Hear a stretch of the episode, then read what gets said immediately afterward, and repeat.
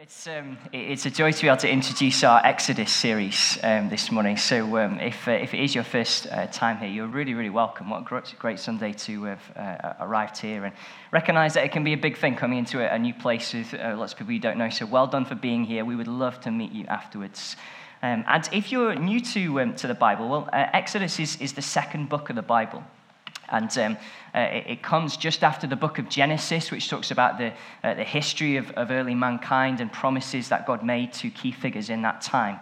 And towards the end, it, it picks up the story of a guy called Joseph, who uh, lots of you might have heard of because there was the famous musical, wasn't there, about, uh, about Joseph, which, if you are over a certain age, you will have wonderful memories of Philip Schofield or Donny Osmond playing Joseph. Anyone prepared to admit to that? There's a couple. Jason Donovan, we've got an outside suggestion here. Uh, my mother in law is a huge Donny fan, so there you go. But um, uh, the story of Joseph is that he, he ends up in Egypt having been mistreated by his brothers, um, but then is used by God to save the nation from a, a famine that comes as Joseph ma- makes plans and, and food is stored up ready so that they can survive this famine. Uh, and his brothers eventually uh, come back to him. Uh, all, their whole family ends up in Egypt. And, uh, and so the story of Exodus begins um, at that point. Um, and it charts the people of God who, who end up uh, going into slavery in the land of Egypt. And the story of Exodus really is about how God gloriously and powerfully breaks them out of their slavery and frees them for um, relationship with Him. So that's what we're going to be looking at over uh, the next few months. It'll lead us into the summer. And Exodus really is about four things. And these are the four things that we also use to flesh out what it means for us to be a disciple making community um, as a church. So the first one is that Exodus is about knowing God. It's about knowing God. So many times in the story, God says to his people, I want you, uh, I'm going to do this so that they or you or he may know that I am the Lord, may know that he is the mighty one, that his word goes. And there's three groups of people that he tends to re- uh, reveal himself to in the story. The first one is Pharaoh, the king of Egypt, and he's the bad guy. He's the Satan figure, he's the devil figure in the story. When you see him in the text, you're to read an imagery of Satan into it. That, that's what Pharaoh represents. And God wants him to know that the Lord is in charge. And uh, the second group is, is Egypt, so the, the nation around the people of God. And they represent the, the world around us, if you like. God wants the world to know how incredible he is. And then the third group of people are the Israelites, the people of God, us, if you like. And what a joy to, to know that He wants us to know how incredible He is. And so He has revealed Himself in the person of Jesus that we might know Him. So it's about knowing God, but it's also about finding freedom. And this isn't just freedom from something, it's freedom for something. Now, this week, uh, my football team, Stoke City, changed their manager. Uh, we stole the Luton manager. We have a Luton fan in the church. It was a little bit awkward. I had to apologize to him. But what we had to do to get this guy as our manager is we had to free him from his contract with Luton to free him for the purpose of him being our manager. I say our, I had no involvement in the process and no uh, illustration with slavery intended. But the point is, that so often when we talk about the book of Exodus, often people only tell the first half of the story about how God got them out of the land of Egypt.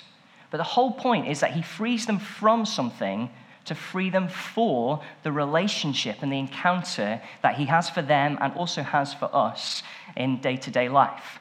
And so we've called the series, He Draws Us Out to Draw Us In. And he draws us out, is, is what the name Moses means, who's the key character in, in the story, if you like. He draws us out to draw us in. So knowing God, finding freedom, but it's also about discovering purpose. And it's in the book of Exodus where the people of God get really clear on what God's purpose for them is. He makes key covenants with them, he makes key promises with them, and together they discover their purpose. It's also about making a difference. And this is more about God making a difference to them so that in turn they may, might make a difference to the society around them. But such is our story too. That Jesus has radically changed our lives so that we can let everyone we know know that the Lord is God. So there's four things it's about. And, and as we look at the story, we'll notice a number of parallels with, with our own story. So, uh, I guess some of the obvious ones would be that uh, the Egyptians were in slavery in Egypt to Pharaoh, and they are freed uh, to serve and worship God. And so, also us. We once were in slavery to the things that bound us, our natural tendencies to, to turn away from God. And God has wonderfully and gloriously set us free from those things to live for Him.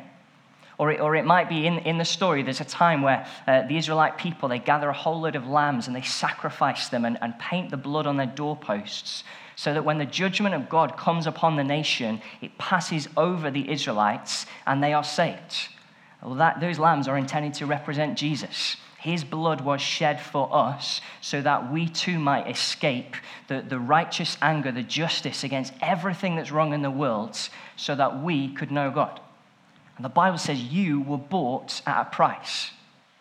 That means your, your life has meaning, it has significance because Jesus Christ shed his blood for you so that everything you've done could be forgiven and your relationship with God could be restored and you could be freed for the purpose of living the glorious life that he has in store for you. So, the book of Exodus, it, it comments on, on a number of questions, actually. And, and some of these are questions that um, the everyday person in, in the street might have. Um, so, uh, for instance, uh, there's, there's circumstances or habits in my life that bind me. Can I know freedom from them? How many people ask that question?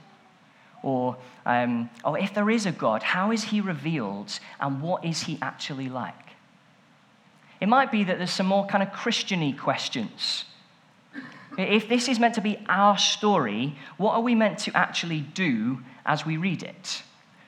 Or what about some of the kind of really obscure bits in the Old Testament? What, what are we meant to do with those? You know the bits where you, you're doing your daily Bible reading and something comes up and you think, what on earth's that about? And let's say you're in Exodus 21, just, just as an example.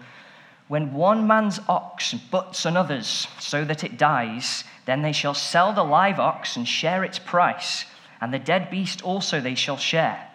Or if it is known that the ox has been accustomed to gore in the past, and its owner has not kept it in, he shall repay ox for ox, and the dead beast shall be his.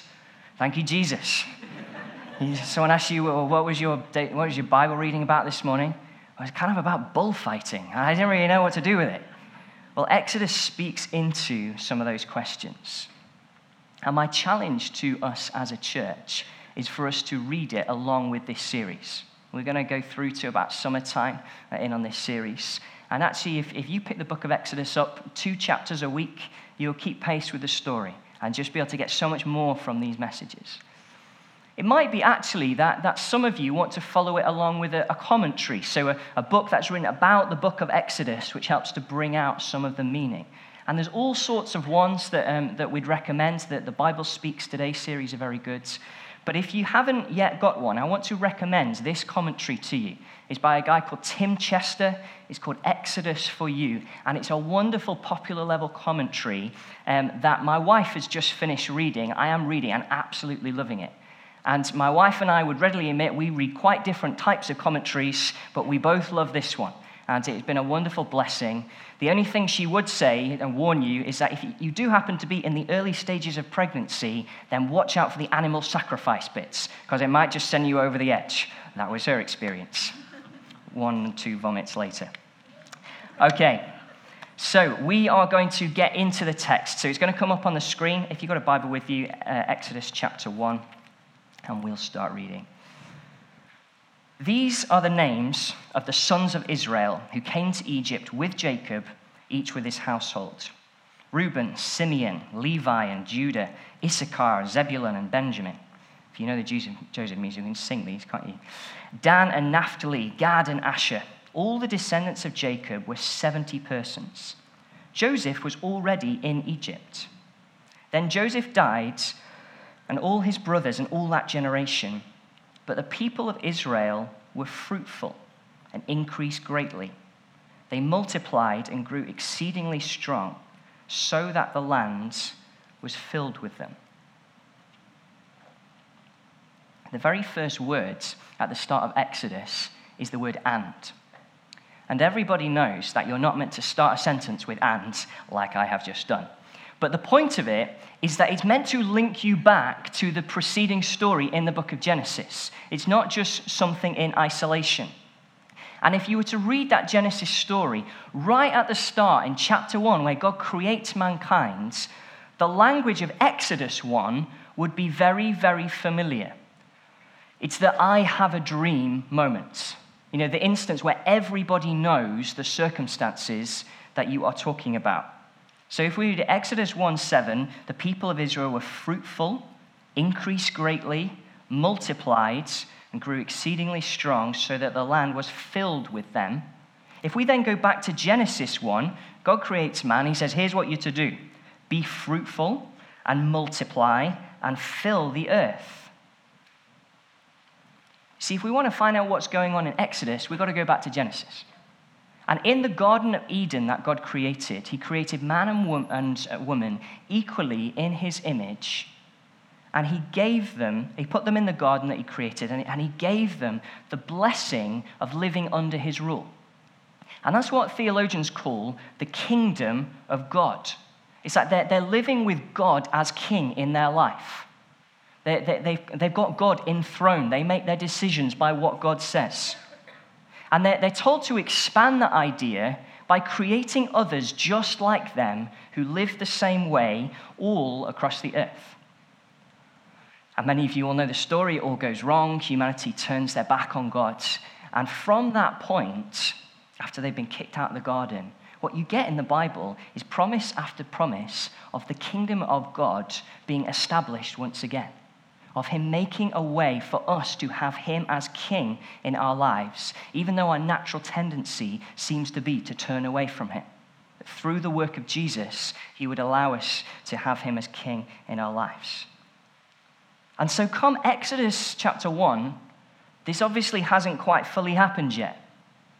The people of God are not in the land that He has promised them just yet. And they're about to be enslaved for a long time.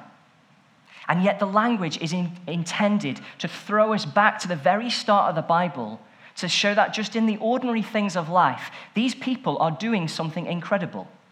They are fulfilling the Genesis 1 commission for all mankind. They're doing in microcosm what God intended for all of creation. They're doing something incredible. We, as a human race, we're wired to live for greatness. We, we live in a society where the extraordinary is, is magnified. People take notice when something incredible happens, don't they? Emma and I were watching a, a film recently. It's a rare occurrence because uh, my taste and her taste are very different. I love action stuff. She loves rom coms, and there ain't too much uh, that crosses over. If you know it, come and let me, uh, let me know if you've got some recommendations. It would really help us. But um, we decided to settle on a film called Man on Wire. How many people have ever heard of, of Man on Wire? We've got a few around the room. Man on Wire looks like this it's, it's the story of a Frenchman from the 1970s called Philippe Petit who's absolutely crazy but has this dream of doing a tightrope walk without any harness between the, the twin towers of the World Trade Center. It's back in the 70s. it's a true story. And as you can see from this, it, it happens. He's successful in it. But it's incredible. It's a true story. You can Google it. You see, we are built to notice and appreciate and live for greatness. But one of the effects of the fall, of us turning away from God, is that this wiring suddenly becomes all about us individually. How many times do we hear it say, I want to make a name for myself in the music industry or in innovation or, or in sport? We, we don't look to promote the image of God, but we look to promote the image of me. It's, it's the idol of self. And yet, the whole point of Genesis chapter 1 and the commission that God has for the whole of humanity is that it's the people of God who are meant to do something great. And that their question is not to be, how can I make a name for myself? But how can we make a name for the people of God to reflect Him? How are the people as a whole doing? They're meant to live for something great. to be fruitful, to multiply, to fill the earth. It's not actually that complicated, is it? You can imagine the, the, the, New, uh, the New Year's resolutions of 1400 BC Israelite families, you know, as they review the year. Are we putting God first in our lives? As best we know how yet? Well, let's make more of us then. It's, it, it's that simple. It's not intended to be complicated, but it's intended to speak of living for God in the everyday, ordinary things of life and of trusting Him to make something extraordinary out of them. That as we honor Him in the ordinary, He adds up the sum of all we do and makes it more. He makes it extraordinary. And here Israel were in Egypt doing just that. And yet God was in it powerfully and wonderfully.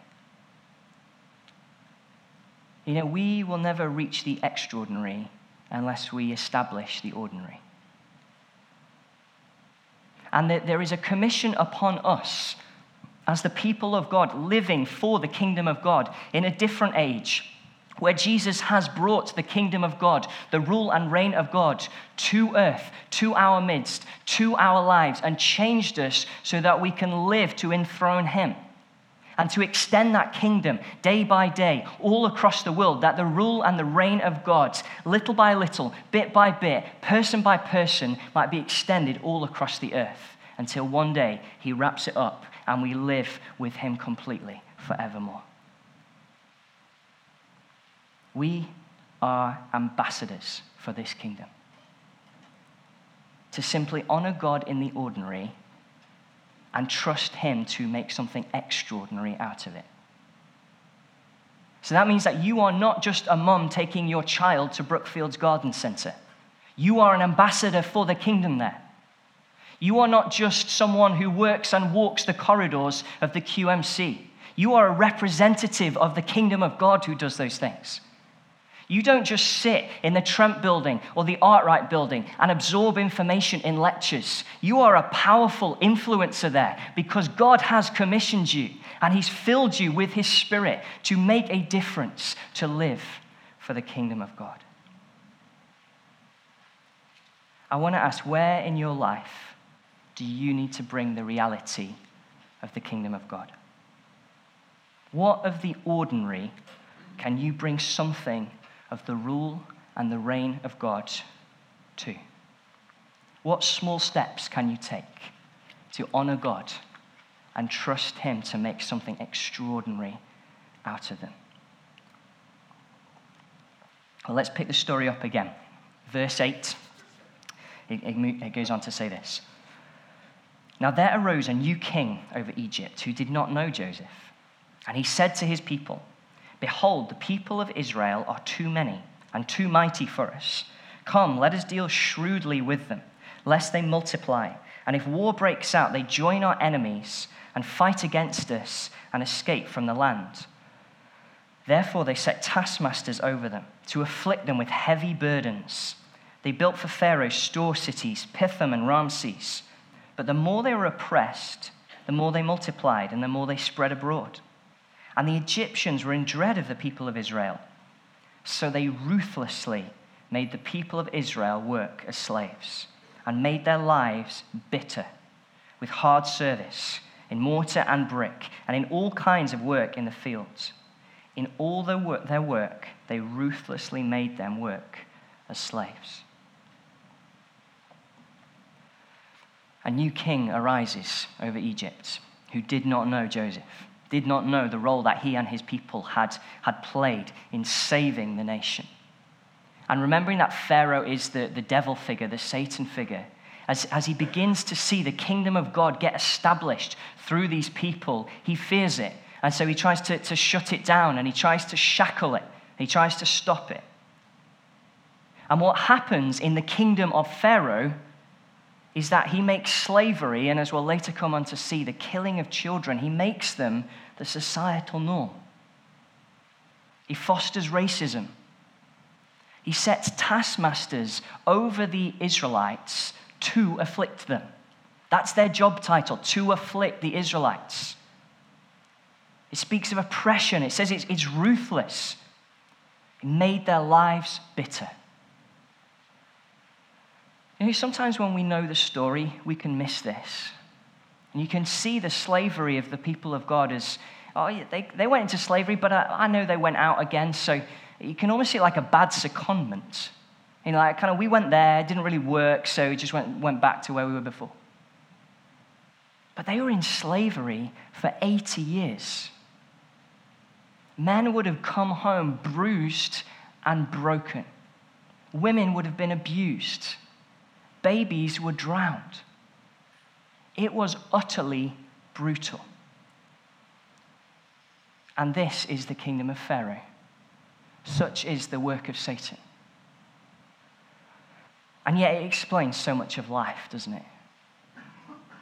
I'm st- struck by the, um, the author of the, the Chronicles of Narnia, C.S. Lewis. He said, I became a Christian because it made so much sense of the world around me. That the world was created perfect, and there's something in us that wants that, and yet the world has turned its back on its creator and so is in a mess. But he has a wonderful plan to restore all things and bring people into relationship with himself once again. You see, there is an enemy who seeks to thwart the establishing of the kingdom of God. And how does he do it? Well, just like here in our day, he seeks to explain away evil through established reason in society. Oh, you, you want to view that pornography in your bedroom? Well, that's up to you. You know what? We've got society has no concern with what goes on in a person's bedroom. It's, it's not hurting anyone. It's just you. You think that every image seen is a person abused. Every drug taken some kind of criminal activity to get there. Families broken by it. People being degraded by it. It's the kingdom of Pharaoh. And, uh, and we, we, he, he enslaves. He afflicts, he, he makes life bitter. We see it all around us. You know, two weeks ago on a train in Guildford, Lee Pomeroy, 51 years old, stabbed in front of his son. It's bitter, it's brutal. Some of you may even have uh, started to watch the, uh, the Les Mis episodes that just come on BBC. My wife and I have as well, and it's brutal. And yet, there's something about hearts that just connects in with the toughness, the reality of, uh, of what it's portraying. It's why, when all those years ago, Susan Boyle stepped onto the Britain's Got Talent stage and she sung, I dreamed a dream of times gone by when hope was high and life was worth living. And suddenly, the heart of our nation just connected into everything that she was singing. You know, on my, my way home, I, I'm, I'm regularly driving down the Forest Road West and seeing those poor girls on the street corners, touting for business, stuck in a life of drugs and addiction and abuse, relationships that they can't get away from, nowhere to turn. It's why we've got 600 kids, more than that even, over 600 in our city in care at the moment, and less, the, less than half the foster homes that are needed, let alone them being adopted. It's why gun crime doubled in our city last year. It's the kingdom of Pharaoh, it's the work of the enemy.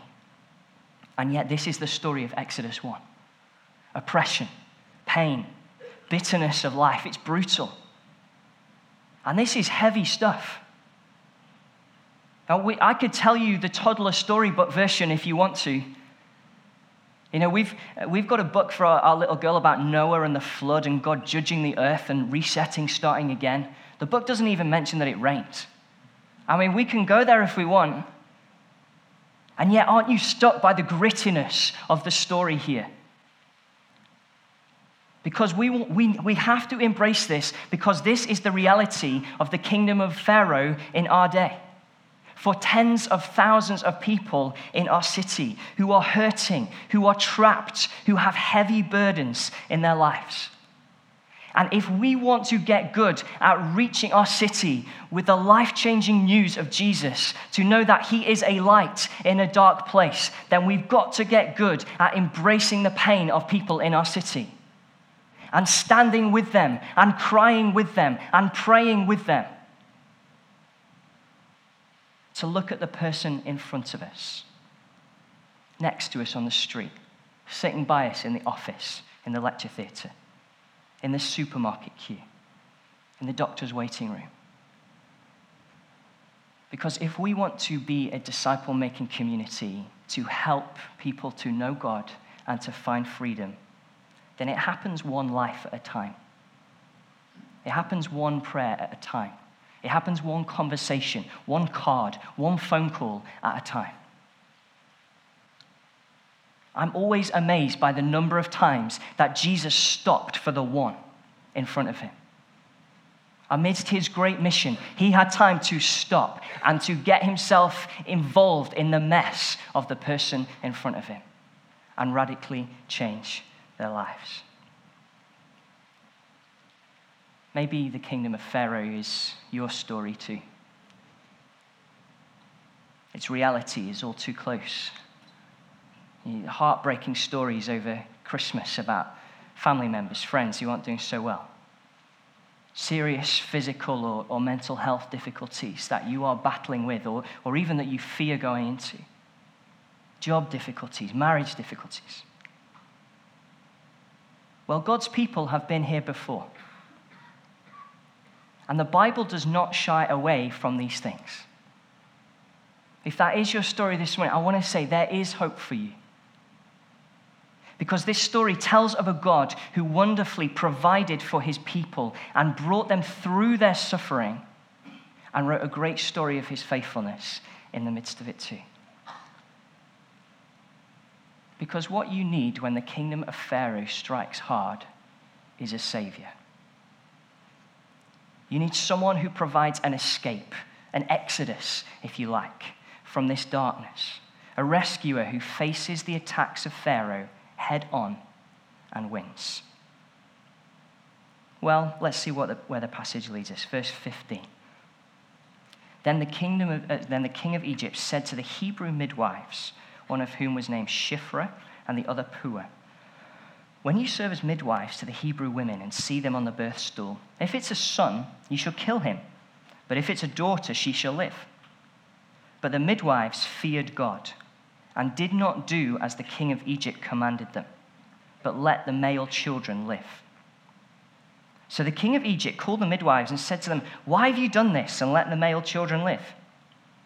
I love this. The, the midwife said to Pharaoh, Because the Hebrew women are not like the Egyptian women, for they are vigorous and give birth before the midwife comes to them. When we were pregnant with our first child, we, uh, we got wished the blessings of birth of the Hebrew women. I had no idea what it meant. Turns out this vigorous and quick. Emma was less keen on the vigorous, she liked the idea of quick. So God dealt well with the midwives, and the people multiplied and grew very strong. And because the midwives feared God, he gave them families. Then Pharaoh commanded all his people Every son that is born to the Hebrews you shall cast into the Nile, but you shall let every daughter live. You see, amidst the darkness, when Pharaoh said to Shiphrah and Puah that they should kill the Hebrew boys, they lived for something greater. They literally delivered when they were commanded to destroy. They, they, they provided a literal way out, a, a birthing of these Hebrew boys, a, safe path, if you like. And they provided an exodus for the next generation of God's people. They brought life in the midst of death. And representing the people of God, they faced Pharaoh head on and they won. They brought the kingdom of God right into their midst. In Jesus coming to earth, in his life, in his death, in his resurrection, he has brought the kingdom of God right into our midst. He has saved us, he has set us free, he has restored our relationship with God. And he now allows us to live in the kingdom of God, having been delivered from the kingdom of Pharaoh. It doesn't mean that we're immune from pain. When the world around us is still living in the kingdom of Pharaoh, we are not immune to that. And yet we have a greater hope. We know that one day all things will be wrapped up. We know the presence of our Savior with us in the midst of the pain. We know that forever our eternity is secured. And though weeping may tarry in the night, we know joy comes in the morning, as the psalmist says. We are no longer in the kingdom of Pharaoh. He, Jesus, has exodused us. He has brought us out. He has rescued us. He has delivered us. We heard it prayed out in worship earlier, didn't we? The light shines in the darkness, and the darkness cannot overcome it.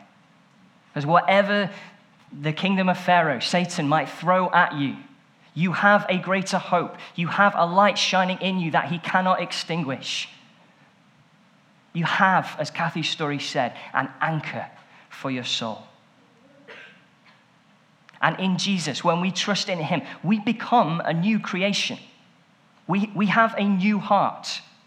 We're in Christ now. We can live differently now. And whereas once we would have seen the behavior of these midwives and thought, I could never attain to that. I could never live for the kingdom of God in the midst of the kingdom of Pharaoh. Because Jesus has changed us, he has given us a radically new and different life. So, whatever you are going through, know that he is with you in the pain and he empowers you to live for something greater, to live for the kingdom of God. And so, how did they do it? Well, it says they feared God. That's not just as simple as they were scared of him.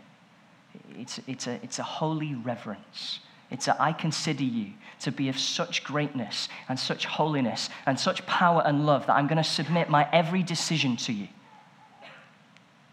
And it says they did not do as Pharaoh commanded them. They did not do as Satan said they should. They did not do as the society around us says that we should. They did not give in to temptation. Pharaoh's command to them was, was take what you are intended to save and kill it. Take these babies you're meant to give lives to and end their life. It's like take what God has made you to be and forget it, destroy it. That's what he said. And yet they said no because they had a greater hope, because they were living for something greater and in honoring God in the ordinary, everyday, He brought something extraordinary out of their actions. He birthed the next generation of the people of God to continue His promises. It says, So God dealt well with the midwives. The people multiplied and grew very strong. And because the midwives feared God, He gave them families. They were fruitful, they multiplied and they filled the earth. And they encountered some opposition too. But we'll come on to that next week. Why don't we stand?